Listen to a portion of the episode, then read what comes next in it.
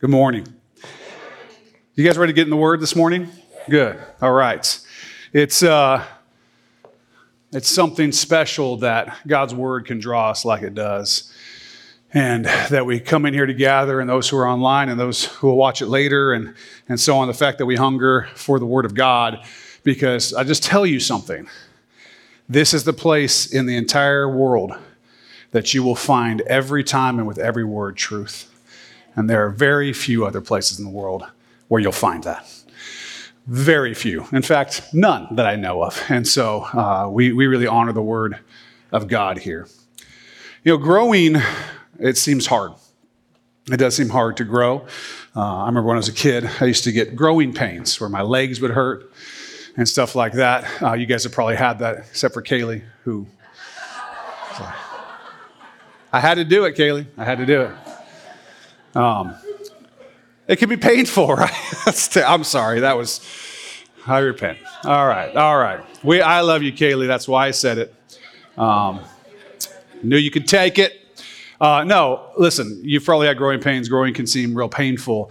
Uh, it, there's this interesting passage that you've probably heard of where Jesus talks about how he's the vine and we're the branches, right? And that we got to abide in him and, and, and, in Him is where we bear fruit. In Him is where we get our nourishment. If the closer that our branch is attached to His vine, the more healthy we're going to be.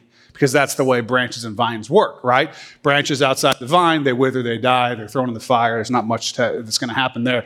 But branches that are just in the vine, especially a very healthy vine, and Jesus is a very healthy vine, they're doing, they're doing real good. They, they're the ones that get to grow. But they don't grow without it.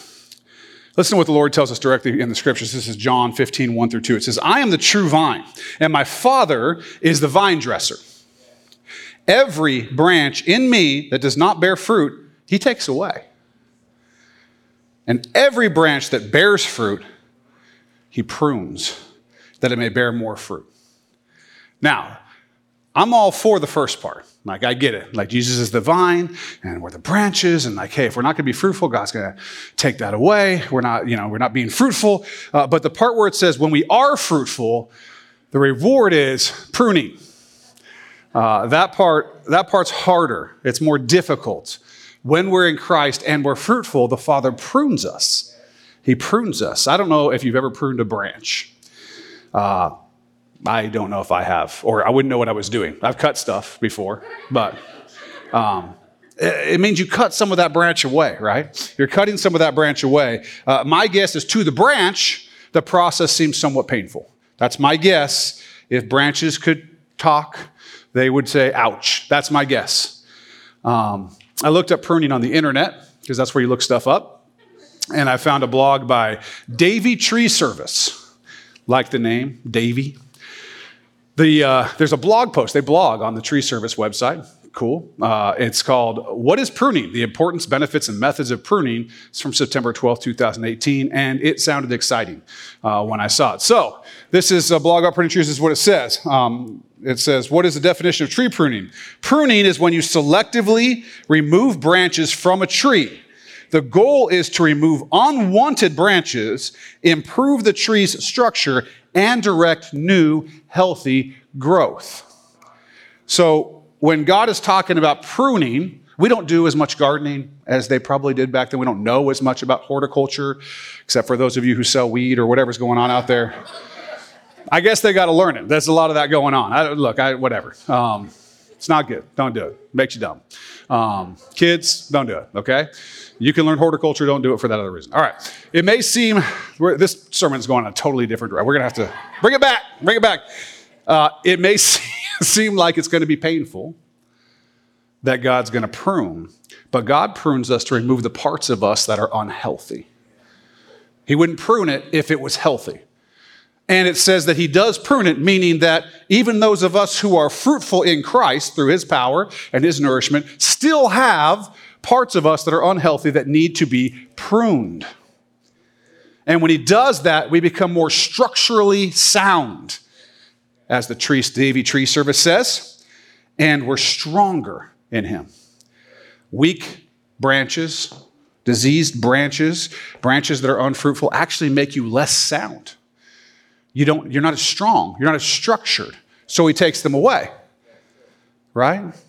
Also, when he takes them away, it creates the opportunity for new growth that he can direct where he wants it to go.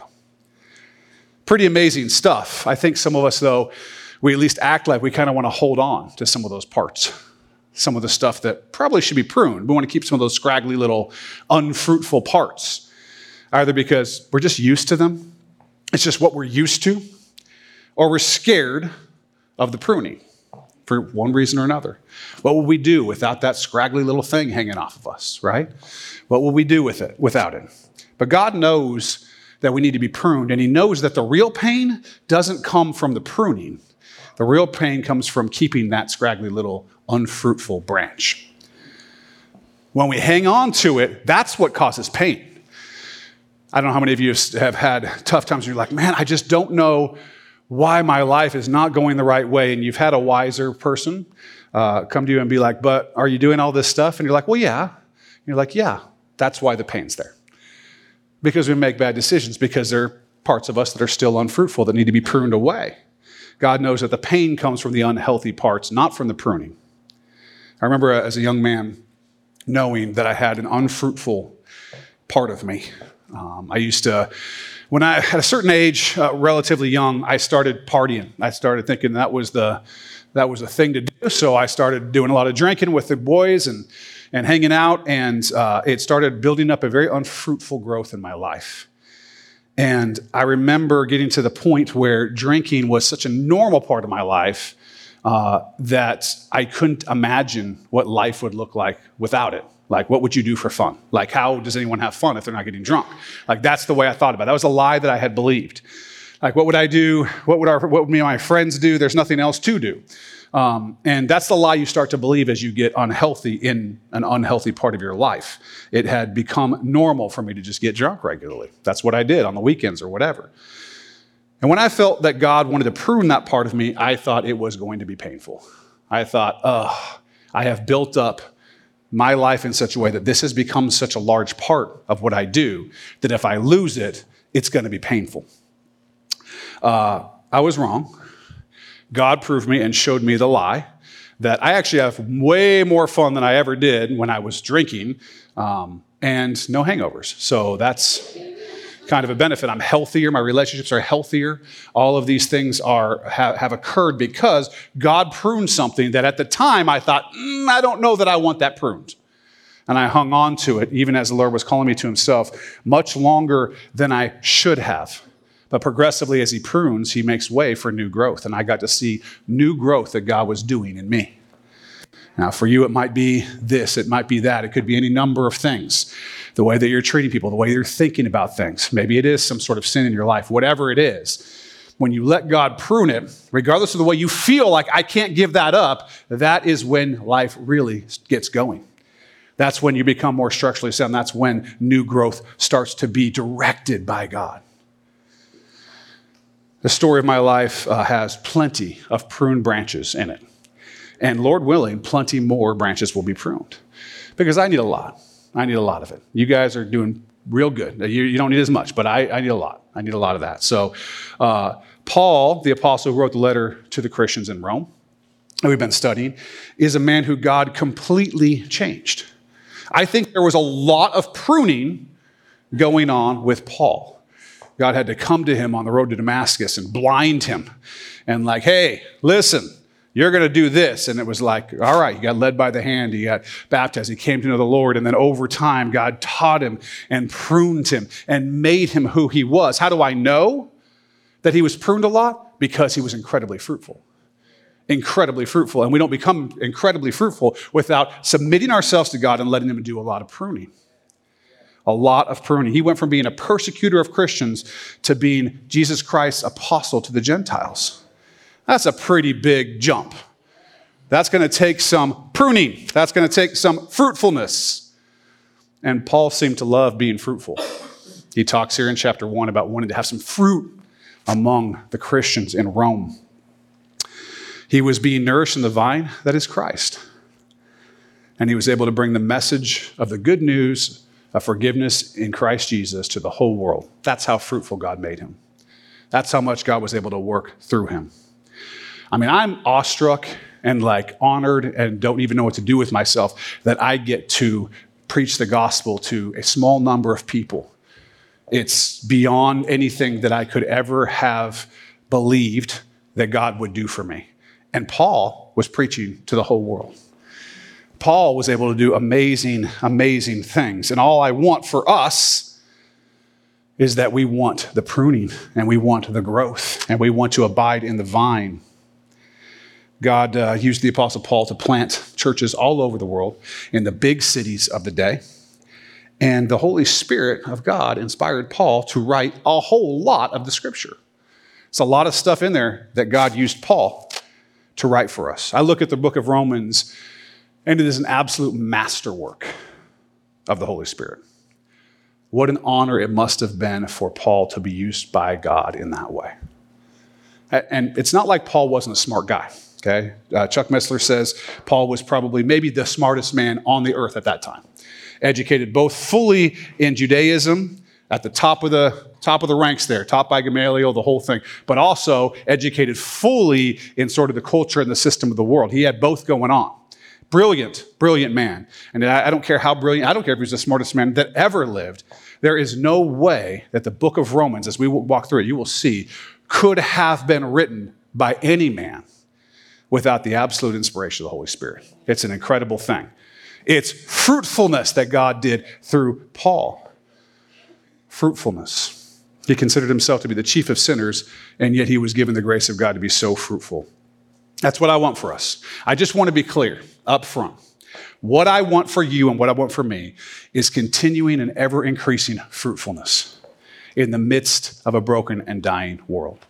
That's all I want as we read the scriptures, as we read the scriptures today, as we read the scriptures each week, as we come in here, as you do so in life group, as you do so in your personal time in the Bible, I just want you to be thinking about what needs to be pruned, what needs to grow more, how do I abide more in Christ? Because if we do that, then we can actually be useful to other people as Paul was. Paul was useful to other people literally to this day. We're going to study what the Holy Spirit did fruitfully in Paul's life today. And so will lots of churches all over the world. But first, we got to let God do the pruning. God is working on me as without a doubt, He's working on you. Either, if you're listening to this online, you're here in the room, you listen to it later, there is one of a few things that's going on. Either you're about to turn it off or walk out because you're rejecting God, or God is drawing you, if you are not a Christ follower yet, to Himself. That's what He's doing. It's not an accident that you're here. Uh, he's drawing you to himself to accept Jesus Christ as the Lord of your life and believe that God raised him from the dead, his only begotten Son. He's, he's looking to do that in your life. Or you're already in him, you're a branch in him. In that case, he's working on you to see you be fruitful, to prune you, and to grow you, and to direct the growth in your life. That's it. That's happening all the time. We need to be cognizant of it, aware of it, so that we can make sure that it's as effective as it can be now, we're studying the book of Romans. There's Bibles in the seats in front of you. I hope some of you brought your own Bibles today because I'm going to ask you to do a little bit of writing in there. Um, if you do not have a Bible at home, please take one of these that's in the seats in front of you. We want you to have the Word of God in your home. This is the Word of God. This is the Word of God. We want it in your home. We want it in your life. We want you to have the opportunity to read it and to grow in it. And if you'll do that and you'll ask the Holy Spirit to teach you, it will transform your life. Let me explain something to you about being a Christ follower. It is not transactional, okay? It's not I do and then God will do for me and then I do and then God will do for me. That's religion. It's not transactional, it's transformational. It's God's work transforming you. He's the one doing the work. Willingness is all that you need. Some faith, some willingness. You're not giving to Him and therefore He gives back. I do these good things and God tells me you're a good boy. You're not a good boy. That's why you need Jesus. The Bible is transformational, it will transform your life. All right. Let's pray as we open the scripture. Father, I just pray that you be with us as we read your word today. And we're, we're going to just get into a couple verses here, Lord, and I just want you to use them for us to see far beyond just the normal as we read stuff in the Bible and we just kind of go through it. We try to get a lot of words read, that we would just sit with what you're saying and recognize how powerful it is. Holy Spirit, you are so good in your teaching of us. I pray you would do that. Empower me to teach, empower each one of us to learn from you today. In your name, amen. All right. All right. Let's get in the word. Uh, because we want to get pruned, right? We want it. It's a weird thing to ask for, but I want some pruning. Remove the unwanted branches, improve the tree structure, and directing that new healthy growth, as Davey Tree Service tells us. You didn't know they were pastors. Um, all right. Last week, you may remember, we did uh, verse 1 and then verses 5 through 7, and we were working through calling and, and what God is saying about that, and we t- touched a couple other places. And then I talked about how we're going to do then 1 through 4 and 14 through 17. That's going to be a, a thing that we're going to talk about the gospel and what Paul's talking about the gospel, which is kind of central part of the book of Romans. Before we do that, we're going to start going through verses 7 through 13 and walk through sort of Paul uh, opening up this book to the Roman people. And so we're going to start in verse 1 7, just the first part of it there. And it says, To all who are in Rome, beloved of God, called to be saints. And we talked about this a little bit last week in terms of calling, what it means to be called to be saints, called to be holy, to have Christ's holiness, right? We talked about that. Douglas uh, Moo has a book called Encountering the Book of Romans, a theological study. And this is what he, he, he writes this kind of a paraphrase and then a quote. He says, Paul does not address this letter as he does in other letters. Okay? The Apostle Paul here does not address it to the church at Rome, which he would do if he's talking to some of the other churches. He said, the church at, and then he'd say that city. He doesn't do that. What this probably means is that there was more than one local church in the city of Rome. We, we have good evidence to believe that there were a number of churches, house churches generally speaking, in the city of Rome at this time. Now, we have that same thing going on. Here in Vancouver, we can go, uh, literally, we are on like the Bible belt of Vancouver, right? 78th Street. It's like 5,000 churches. Praise God. There are so many believers, and they apparently all wanted to be in a very close proximity to each other. I didn't pick this spot, by the way, but it works out okay. Uh, people who can't find their way to New Heights sometimes will make their way over here, so it works out. Anyway, anyway, um, like that, right? They had multiple churches, multiple house churches going on um, where they were. And he's writing to all the people who were set apart, were made holy in Christ, who were the beloved of God, the Christians, the Christ followers in that town. Okay? Just like if God was sending a letter to all the churches in the Portland metro area. We would be one of those churches, one of those people. And Paul's doing that. The, the, interesting thing to me about this is this is one of those proofs in my mind for the reliability of Scripture. And let me tell you why. There are so few things in this world, in this life, that two people can completely agree about, let alone two churches full of people. Okay? There's very little that we can agree about. I know that when you get on Facebook or watch the news, everyone's agreeing all the time. And they're just like, they're hugging and it's super happy and everyone's just like, I love you, man. I know that that's what, that's what, look, right? That's the opposite. People can't agree about anything. Okay? And church people sometimes can be not great about that whole thing. Um, sometimes they're just zealous and sometimes they're just wrong. Uh, that's just happens. If, if they're arguing with me, they're wrong. If I'm arguing with somebody else, I'm zealous. That's how that works. Um, if you were wondering how it works. But one of the personal reliability of Scripture is that we're still reading the book of Romans, and all the churches in Rome, all the house churches and so on, accepted it, and all the churches around the world accepted it, and they've accepted it for 2,000 years. Right? Do you know how easy it would be to cut the Bible up so that it could say what I wanted it to say? To just be like, oh, let's keep the book of Romans, or at least this part of it, but let's, I don't know about Ephesians and all that stuff going on. Let's get rid of that. That makes it harder for, you know how easy that would be to do? And yet it has not happened. Some people have done that. Thomas Jefferson cut his Bible up. Uh, not good, not cool, um, dead wrong, not a good way to do it. But that's actually extremely rare, and he wasn't a Christ follower, uh, at least according to him. He was a deist. Uh, the fact is that the great majority of all believers for thousands of years have accepted the books of the Bible as inspired by the Holy Spirit. They've agreed about it. That by itself is a miracle. It is a miracle. Uh, there might be some friendly back and forth about, you know, how, what Paul, what the Holy Spirit really means here about this or that, and then you get, you know, a denomination that pops up, and they're like, well, we want to We like baptizing them when they're real little, and this one's like, well, we want to wait till they're a little bigger, and they're like, okay, you go over there. And then they do that. That's not great that we've done that. Um, but it is incredible that at the same time, we all still be like, yeah, but the book of Romans, that's from God. That's an incredible thing. And we may not see that. A lot of people sort of argue and worry about the reliability of Scripture. Can we trust it? This is one of those proofs.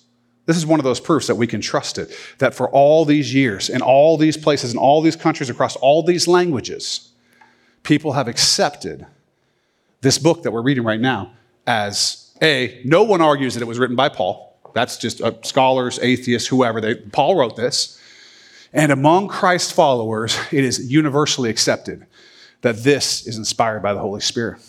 One of the ways you can tell that somebody's not a Christ follower, and you can start to see the unorthodox views that they have, is when they say things like, well, we're not sure that this is the Word of God. It's where it starts. Well, maybe some of it is. But you know, Paul, he was a product of his time, blah, blah, blah, blah. Yeah, no, he wasn't. No, he wasn't. If anyone was not a product of their time, it's Paul. The guy lived in the Spirit. He was taught by Jesus Christ directly. If you believe in the scripture, that's how that's one of the ways we know. And it's one of the ways we know that scripture is true because it's still hanging around. We're still studying it today. You got to think about this. There are literally a hundred theories, probably, about which Star Wars movies should really count as legitimate Star Wars movies, right? You can go into the always the coolest people uh, who are talking about this, um, and and they're and they're like, hey, I, you know, the prequels are blah blah, which I agree, they're trash. I'm not into that. Um, or you know, we don't like the new ones, or we like this, or, or this isn't canon, which is a word we use for scripture to say which books are supposed to be. They use that word for Star Wars movies. Like that's not canon. I'm like, dude, dude, this is a silly movie about a green you know, guy and like a puppet and like laser swords, like you maybe you shouldn't worry this much about it. Like there's other things to be concerned about, right? Um, but the fact is that you can't get Star Wars fans who all love Star Wars to agree about which movies are true. And somehow across all these continents and languages and denominations and thousands of years, Christ followers all agree that this book that we're studying right now is scripture. It's pretty incredible stuff. So Paul's writing here to all the Christians in Rome. And by the way, that is not the only evidence that the scriptures are inspired by God. It's actually like totally a side one. It's not even one I usually bring up when I talk about the reliability of scripture. I just wanted to mention that because it's, it's incredible as I think about it. Uh, the next part of the verse grace and peace, grace to you and peace from God our Father and the Lord Jesus Christ. Now, we sort of read this kind of like to whom it may concern or like this is just how paul sort of opens his letters you know it, it, he does it a lot he says grace and peace to you and we think of it like a greeting like hey how's your mom and them right? That's a southern thing. It's a Tennessee thing. One word, mom and them. And it means how is your mom and them. And some people say that. It's just like how you start out the thing. Hey, how you doing? How's your mom and them? That's not what's happening here. It's not a throwaway greeting. We got to look at it a little closer, okay? The grace and peace Paul writes about, it's not Paul saying, hey, grace and peace from me. Who is this coming from? What does it say? Grace to you and peace from God our Father and the Lord Jesus Christ. The Holy Spirit is inspiring this, okay? God is saying, Grace and peace to you, Christ. We just said who they are, the Christ followers. Grace and peace to you from God. This is actually a pretty incredible thing. If you have a pen and you have your own Bible, uh, or you're taking one of these with you, I would circle the word or underline whatever the word from in that sentence right there. From God our Father and Lord Jesus Christ. So you know who this greeting is coming from. It's not just Paul here. God is the one who gives us grace and peace. That's who they're from. God Himself. It's His grace and His peace that are to you. And that's a big deal. That's not just a throwaway. Okay? This is what God has for you. If you are saved, redeemed, the saints, those who have been made holy in Him, you have grace, which is unearned favor. You didn't earn it. You didn't earn it. The blessings of God that are given to you are not given to you because you earned it. They're given to you because of Jesus Christ's death and resurrection. And then peace. And oh, if there's a word that I want in my life, if there's a word that I want to think about and live in and marinate in, it's peace, shalom, wholeness, harmony, right? Not a lot of peace in the world Right? But Jesus tells us, My peace I leave with you, my peace I give to you. Okay? Not of the world. The world doesn't have peace. Again, go back to your Facebook feed or your Fox News or your MSNBC or whatever all this, these angry, red faced yelling people are, right? They don't have peace, right? I look in, I'm looking through the news thing the other day, which is a terrible idea. Uh, you know, Putin is going to go into Ukraine and Biden's saying, don't do it or we're going to be mad. And, you know, there's all this stuff going on, right? This, for there's trucks and they're blocking stuff. I don't know what's all going. on. I don't care about all that stuff. I care about Jesus. So I, am not getting real worried about that. But there, but the world does not have peace. The world does not have peace. And yet God's saying, no, no, I'm giving you my peace from me to you. You can sit here and say, I have wholeness. I have peace. I don't need to be afraid of enemies. I don't need to be afraid of anything. God's going to work all things together for good. I have peace. There's harmony in my life. I can have joy. All this can be going on, and I can go, I have peace. Well, where'd you get it from? From God our Father and the Lord Jesus Christ. That's where I got it. It's pretty amazing stuff. It's what you get when you're saved. Yeah, amen. Now, I want you to take your pencil out or your pen and circle another word from. Right here in the same chapter, in verse 18, it says this For the wrath of God is revealed from heaven Circle that. Against all ungodliness and unrighteousness of men who suppress the truth and unrighteousness. Now, if you'll underline and circle the word from in that verse and the word from in verse 7 and draw a line to the two, this is an important thing to make the connection here in this chapter because there's two things going on here. In verse 7, we're, we're hearing this to the believer to all who are in Rome, beloved of God and called to be saints. That's you if you're a Christ follower. That's to you because you're a Christ follower. We're told the believer receives grace and peace from God the Father and Lord Jesus Christ. But in verse 18, we're told something different. We're told about the unbeliever, the unholy, those who are not abiding in God's love. And we find out what those people receive from God. We receive grace and peace from God. What do they receive from God? Wrath. Wrath. For the wrath of God is revealed from heaven against all ungodliness and unrighteousness of men who suppress the truth and righteousness. That's where it's from. It's from God, from heaven. That's where they're receiving it. So there's one group of people who are receiving grace and peace, and another group of people who are receiving wrath. If you don't know what wrath is, Star Trek II, The Wrath of Khan, highly recommended. Okay? It's not. Khan, it's a great movie, but canon. Anyway. Uh, it's a great movie. It's a great movie. In any case, wrath, that's God's judgment. That's God's righteous judgment. You ever, you ever had something happen to somebody you know, or maybe just seen something on the news or something like that, and somebody has harmed, say, a child, and that feeling that you have where it's just like, that person deserves wrath. You think God doesn't feel that? You think God, who created you and loves you and you're his children, isn't upset when you are harmed? Do you think God, who created these other people and loves them, isn't upset when you've harmed them? Wrath is coming for the ungodly. We got to compare and contrast here. The word from is there twice, two things that are coming from God, one to the believer, one to the unbeliever. What does a believer receive? What does a non believer receive? So much of what the Holy Spirit is revealing to us in the scriptures is the difference between the two roads. These two paths, these two spiritual states of being.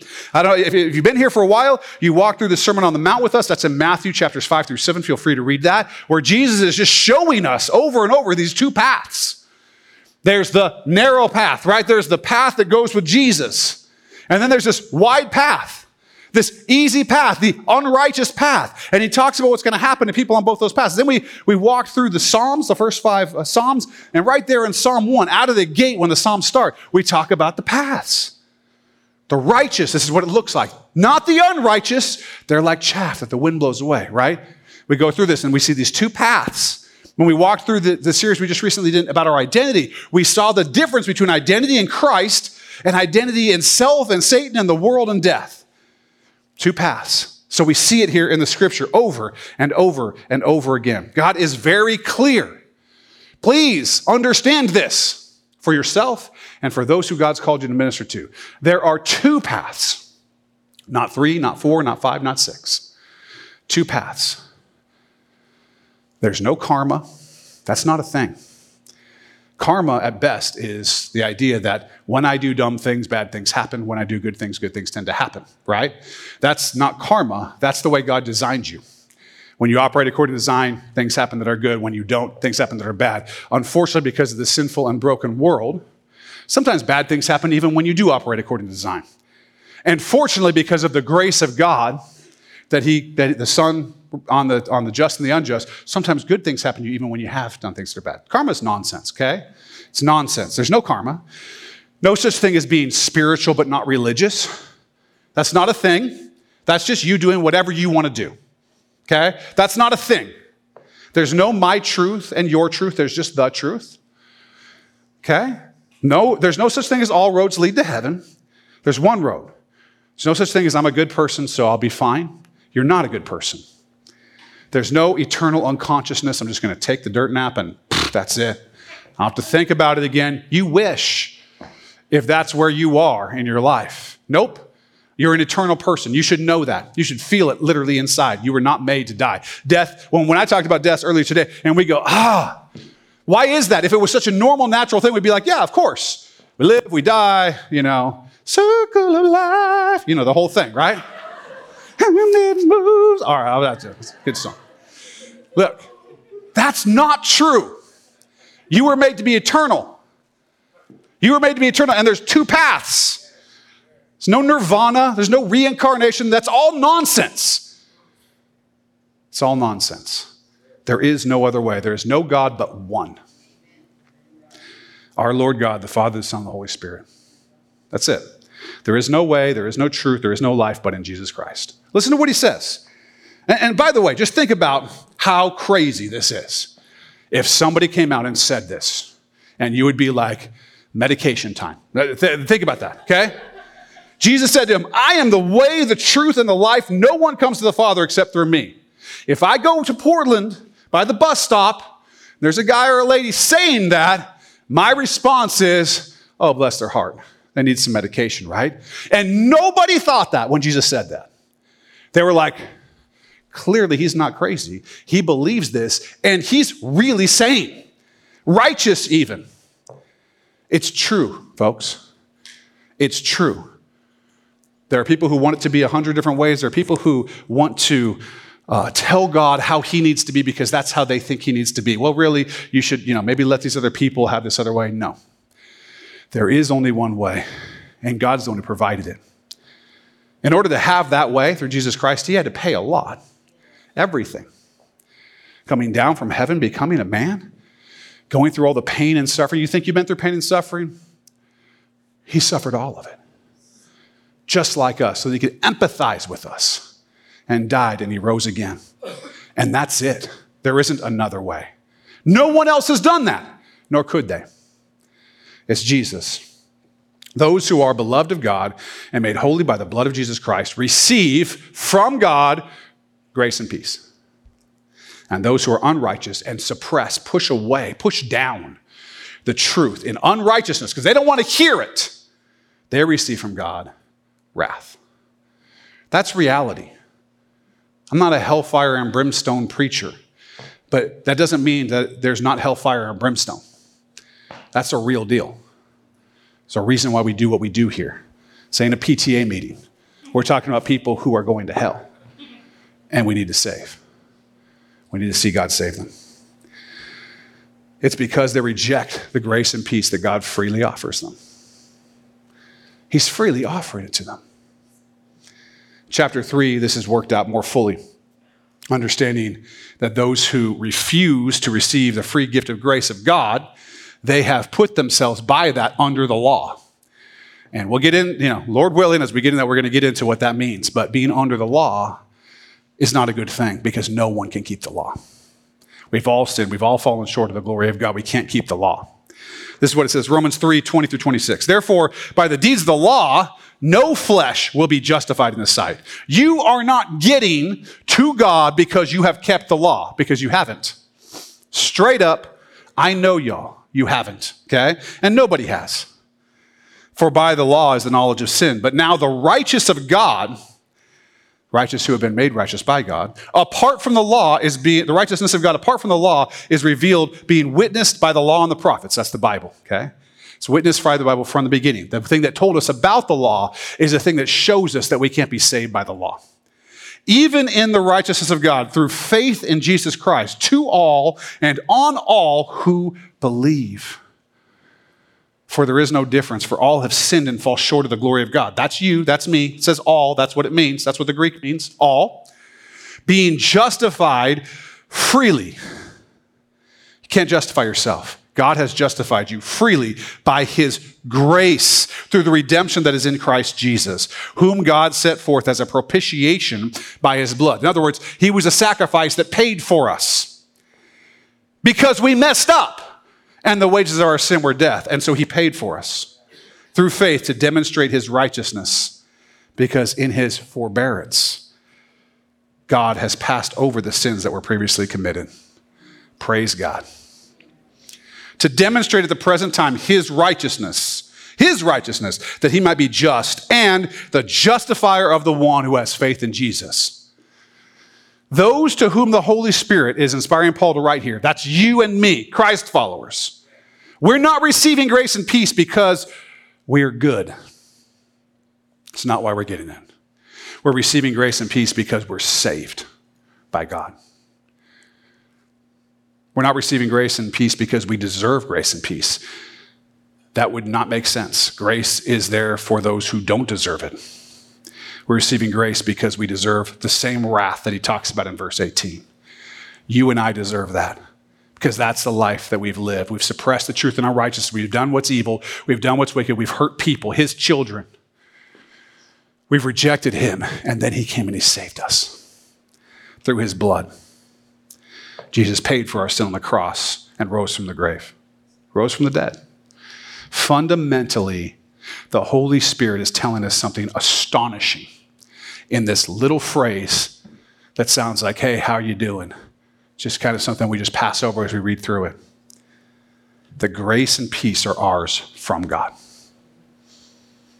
It's an amazing thing. We should be walking around with a smile that lights up the world when we realize that we have grace and peace from God. Are we waking up and just like, I have grace and peace. I can live in that today from God. Because if you did, you'd be like, it's pretty exciting stuff. It's pretty exciting stuff. On one hand, we should feel like that way. And on the other hand, we should be crying out to the world about the grace and peace of God that they can have freely by His grace through the death and resurrection of Jesus Christ. Because they can't wake up and smile. They can fool themselves. They can tell themselves all kinds of things. They can, they can confuse themselves on purpose. They can suppress the truth and are righteous, but at the end of the day, it's for them that wrath is being revealed the same as it was for us. And it's for them that grace can be there the same as it has been for us. We got to take, we got to take this seriously. You know, I, I feel like church has become too, too much of it has become something we go to. You know, I guess because there's, I guess you call this a stage, it's like this high. Uh, but you know, because there's like a stage and we like, there's like a production or something, we think, okay, we go to that and we sort of watch that and we sort of take part in that. That is not what church is. That's not what it is. What we're talking about here, we're studying the word together. Yes, God has called me in the role to be the one to do the research and read the Davey Tree blog and whatever so that we can, we can talk about it. But the whole point is to equip you to go and bring the good news of Jesus Christ that grace and peace can be brought to the world. That's for you. You're not coming to something. Like, I don't know, we got to sit in a circle so that you don't think that way. This is you. You are his body. It's your job. It's your job to go to the people who are in your life. I don't know the people in your life. I don't know, I don't know who's in your circle, but some of them are going to hell. And why do you think God's put them in your circle? Because he wants to prune some stuff and grow some stuff that you might be fruitful that you might have fruit among those who are in your life. And I want to see it happen. I sit here and I see, why are there empty seats in this room? I'm talking about Jesus Christ, the King of Kings, the Lord of Lords, the one who's given me grace and peace. And people are, I don't know, making, you know, meatballs for the Super Bowl. Yay, sports. Yeah, there you go. But you're here. So make the meatballs later. Let's celebrate Jesus Christ now. Like, listen, we got it. We got to get it. We got to get it. What is your priority in life? What is your priority in life? Is it about the one who gave you grace and peace or something else? If it's something else, get your priorities right. And I'm, speaking, I'm preaching to myself. Like, are we focused where we need to be focused? This little phrase that's just a greeting, and the power of God is just exploding out of it. Gosh, the scripture is so good. Let's read the next verse. It's going to get even better. First, I thank my God through Jesus Christ for you all. Y'all. He's from the South. You can tell. Chuck Missler says that. He's clearly from the South. Uh, for you all, that your faith is spoken of throughout the whole world. Again, there's a lot that's happening right here. Their faith is spoken of throughout the whole world. Wow, that's pretty good. Let me tell you a couple reasons why. One, God has been faithful to them in the midst of an evil and broken city. Rome, real bad, jacked up. I'm not going to tell you about what they did there because not only are there younger people in here, I don't think any of us want to hear it. You don't want it in your brain. What was going on regularly normatively as part of what they did in the city of Rome. And here are these Christ followers sitting in the midst of that. So they're in the midst of that, and God's giving them grace and peace and mercy and building their faith in the midst of that. This is the center of the Roman Empire. And because they're upstream, this is the second reason upstream, meaning that they're the ones who are exporting culture to the world because that's where they are. People are aware of them and their faith, actually looking to them and seeing what it looks like. Now, this is incredibly important for you because God has put you in a particular place at a particular time with particular responsibilities. You all are upstream. What's upstream? Like, what's, what's the analog? Listen, the biggest cities in the world and the biggest and richest and most powerful countries in the world. Rome, Rome was the center of political power, of military power, of all that kind of stuff you know, wealthy. People are looking at it. You live in the United States of America. I don't know if you know this, but the rest of the world looks at us. Because not only are we wealthy and powerful as the world looks at those things, but we export a lot of culture. We're busy like messing the whole world up about what they believe about morality and all kinds of stuff, but we're also busy exporting the gospel. While they do that, we do this. While those who suppress the truth and unrighteous do that, we bring the grace and peace that's from God. That's what we do. But because of that, people are looking at you. People are looking at you. Portland, interestingly, is not the biggest city in the country, not even close, and it's one of the more influential ones. Everybody knows about Portland. They all think it's on fire all the time. Like, that's their thing. Like, how do you, is it just like a war zone? Like, no that's a bunch of hippies. Like it's not even a thing. Like there's people on unicycles with a Darth Vader mask. There's, I heard today about a motorcycle gang that rides around on mopeds. You know, like what's that? That's Portland, right? Like, dude, don't get in a fight with the other motorcycle gang. That's, but they don't come to Portland because they're like, I don't want to, you know, whatever. Um, anyway, you live in a place that people are looking to. It's upstream. Okay? The, the Christ followers in Rome, no doubt, faced real difficulties, real challenges, and real trouble, real persecution, all of that. You will too. Okay? You want to be a serious Christ follower, the kind I'm talking about right now. You think you're going to walk around in the Portland metro and not have people go, weirdo. Some of you are like, they already say that. I might as well be a Christ follower too, right? Um, but they are. You're going to be rejected. There's going to be some level of persecution because of it. But you know what? People are looking to see what you do with that. If you were, if you lived in Mumble Stink, South Dakota, okay, some, that's not a real place. I made that up. That's not a thing. But you live somewhere in a town of like 14 people. Probably people aren't really looking at you. Not from the outside. Like your family would still be looking at you and whatever. And there's nothing wrong with living in South Dakota. I've been there. It's not a lot of people there. It's like four people there. But anyway, there's nothing wrong with it. Okay? But you're probably not going to have the same kind of influence. You know what you have? You have influence. There are people, all, there are people who come online and watch our stuff and whatever. They want to know what we're like because we live in the midst of what they see as a decadent and broken place. And they want to know how are they handling it? What does their faith look like? Well, the Roman Christians, they were known throughout the whole world for their faith. The whole world. They would have had to be pretty strong in their faith. And that comes as a gift from God. Living righteously in the middle of the unrighteous. This should be your motto. I want to live righteously in the middle of the unrighteous. Because I'll just tell you, you're in the middle of the unrighteous. You are. This is a broken place. Those of you who are still holding on to some idea that, like, we're, this is a Christian area or something. I don't know where you've been for the last like 40 years.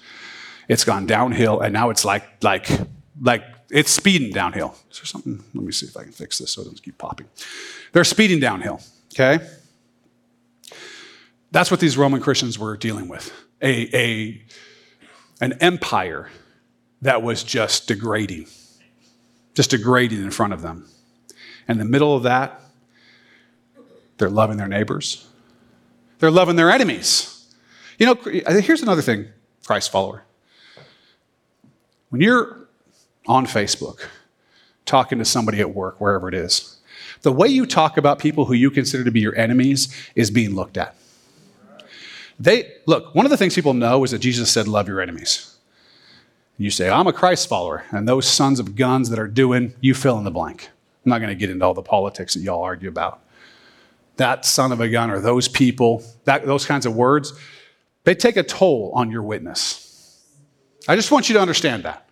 Just so you know. When you when you turn people into them, the other people, my enemies, and instead of saying, man, I love them, man, I pray for them, man, how can I serve them? Man, how can I bring the gospel to them? Because whatever they think isn't any worse than what you thought before God saved you. When you act like that, they go, wow, that's crazy. Because it's upside down. Because everybody else is saying, my enemy's over there and blah, blah, blah. They're all like that. But then when you're like that too, they go, oh, you're not any different than me. Well, the Roman Christians were different. They were in the middle of an unloving, vicious, violent, sexually immoral, every kind of immoral culture, and they were living completely differently, called out, separate. And yet, in, in the city, with people, loving them, loving them. They were helping the poor. They were treating women and children and oppressed people with value and honor and care. And it was blowing people's minds. And their faith was heard about throughout the whole world set apart in the midst of a vicious, ugly, morally people. And people noticed. And you know why they noticed? Because they're looking. And you know what they're going to notice about you? Whatever it is that we're doing, because they are looking. They're going to know about what the believers in the Portland area are like. Because most people in the country see Portland and the metro area as one of the more decadent places in this country. They want to know what you all are doing in the midst of that. Some of us, some people, are running. You've seen some of this. I'm going to, I don't know, Texas, Florida, Idaho, wherever. Like they're like, I'm out of here. It's too much. I'm gone. And I'm thinking to myself, yeah, okay. That seems like the opposite of what we want to do. I want to fill this place with believers, not start running away. Paul wants to get to Rome. He's going into the midst of all these places to bring the gospel. Listen, one of the things that you're going to be tempted to do as a Christ follower is to, is to fly, is to run, is to isolate. When you're supposed to be, as one pastor says, you're not supposed to isolate, you're supposed to infiltrate. Consider it joy that you face these trials. So we read in the book of James and consider it an honor that you get to be in a place where your Christ following really does get to look different. So that people might look at you and be drawn to the Lord. It's an amazing gift that we have. And we're here in the fight because it's his fight and he's already won. Like I said earlier during the prayer, this pastor says, Hey, who cares what the score is in the third quarter when we know we win the game? Decisively so, by the way. Read the end of this, it, it's pretty good. People are going to look upstream to you guys. They're going to notice how you walk amongst the powerful uh, of the world, the seemingly powerful. They're going to look at how you live. They're looking at me, they're looking at you. We are the Christ followers in the United States of America. When we go to Honduras, by virtue of the fact that we are the Christ followers in the United States of America, they are looking at you. They're watching you. They want to see how you live. We're upstream to much of the world, to much of the world, just like these Christ followers were. And we can be like them and be known throughout the world for our faith. We can be those people. If we'll let the pruning happen, if we'll let the growth happen, if we'll be excited about the grace and peace that's from, that's from God that we have, if we'll talk about it, if we'll live it out, we can be known throughout the world for our faith. People can be like, there is a movement in the northwest of the United States of America of Christ followers that are just literally making it happen. There's a lot of people who want to make, make this change politically. Like, they want to get in there and they want to change the laws, and they want to change the way we do things, and they want to kind of make people act more morally. And I get that. Like, I'm all for people acting more morally. But one of the things that we miss when we do that is that you cannot take people who are suppressing the truth and unrighteousness and simply legalize them into morality and expect that that's made a change. It's not the way it works. You might notice that the book of Romans, written to the Romans, right? Like when Nero was there, there's nothing in here about a political agenda. Hey, this is what we need to do. We need to get, we need to get folks in powerful positions, change the laws, change the way we do things so that people will start acting morally, and then we can bring the gospel in. It's not a thing. But they did change the world. You know why? Because they lived differently.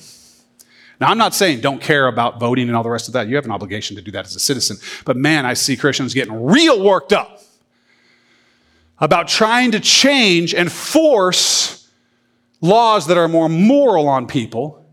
And while I'm all for moral laws, I'm, a, I'm an attorney, trust me, I'm all for it. As long as it doesn't get in the way of me making money. No, I'm kidding. I'm kidding. I'm kidding. I'm all for moral laws, but I know that moral laws don't change hearts. Jesus does.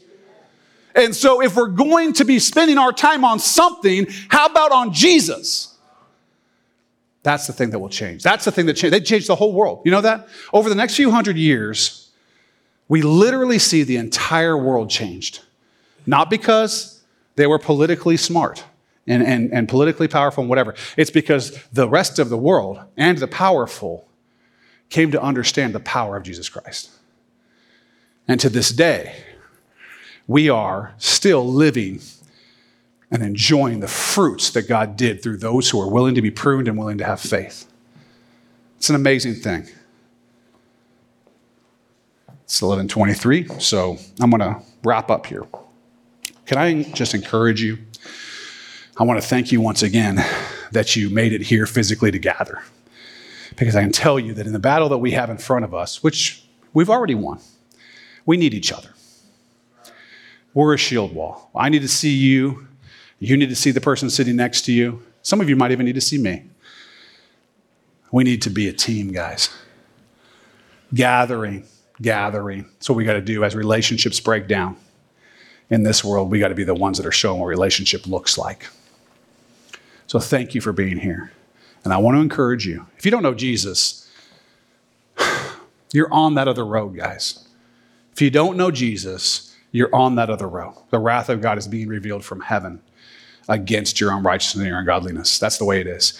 If you do know Jesus, you have grace and peace, not because you're good, but because He's good and because He's given you His righteousness. Please don't walk out of this place or flip off the thing online, or if you're watching wherever you're listening to it on your podcast, whatever it is, please don't walk away and not think seriously about that if you're not a Christ follower. If you want to be a Christ follower, today's the day for that. Right back there in the prayer room. We'll give you a chance to do that. If you are a Christ follower, please don't forget about what we talked about in terms of being branches in the vine, in terms of being pruned, and in terms of growing. Because if we want to be known throughout the world for our faith, we better start growing and I mean really, really growing. And here's the really good news God's the one who does it all. Just let Him do it. When He says, I need to cut that, I need to prune that off, say, do it. Do it. It's going to hurt me a lot more to have it than to not have it. Let's, in the end of the age here, let's be a powerful, powerful, powerful force, fruitful force for Jesus Christ. Paul was able to do it as the Roman Empire was becoming more and more decadent, and we are in the same place as the world becomes more and more decadent. We can, we can shine in Christ. Let's pray.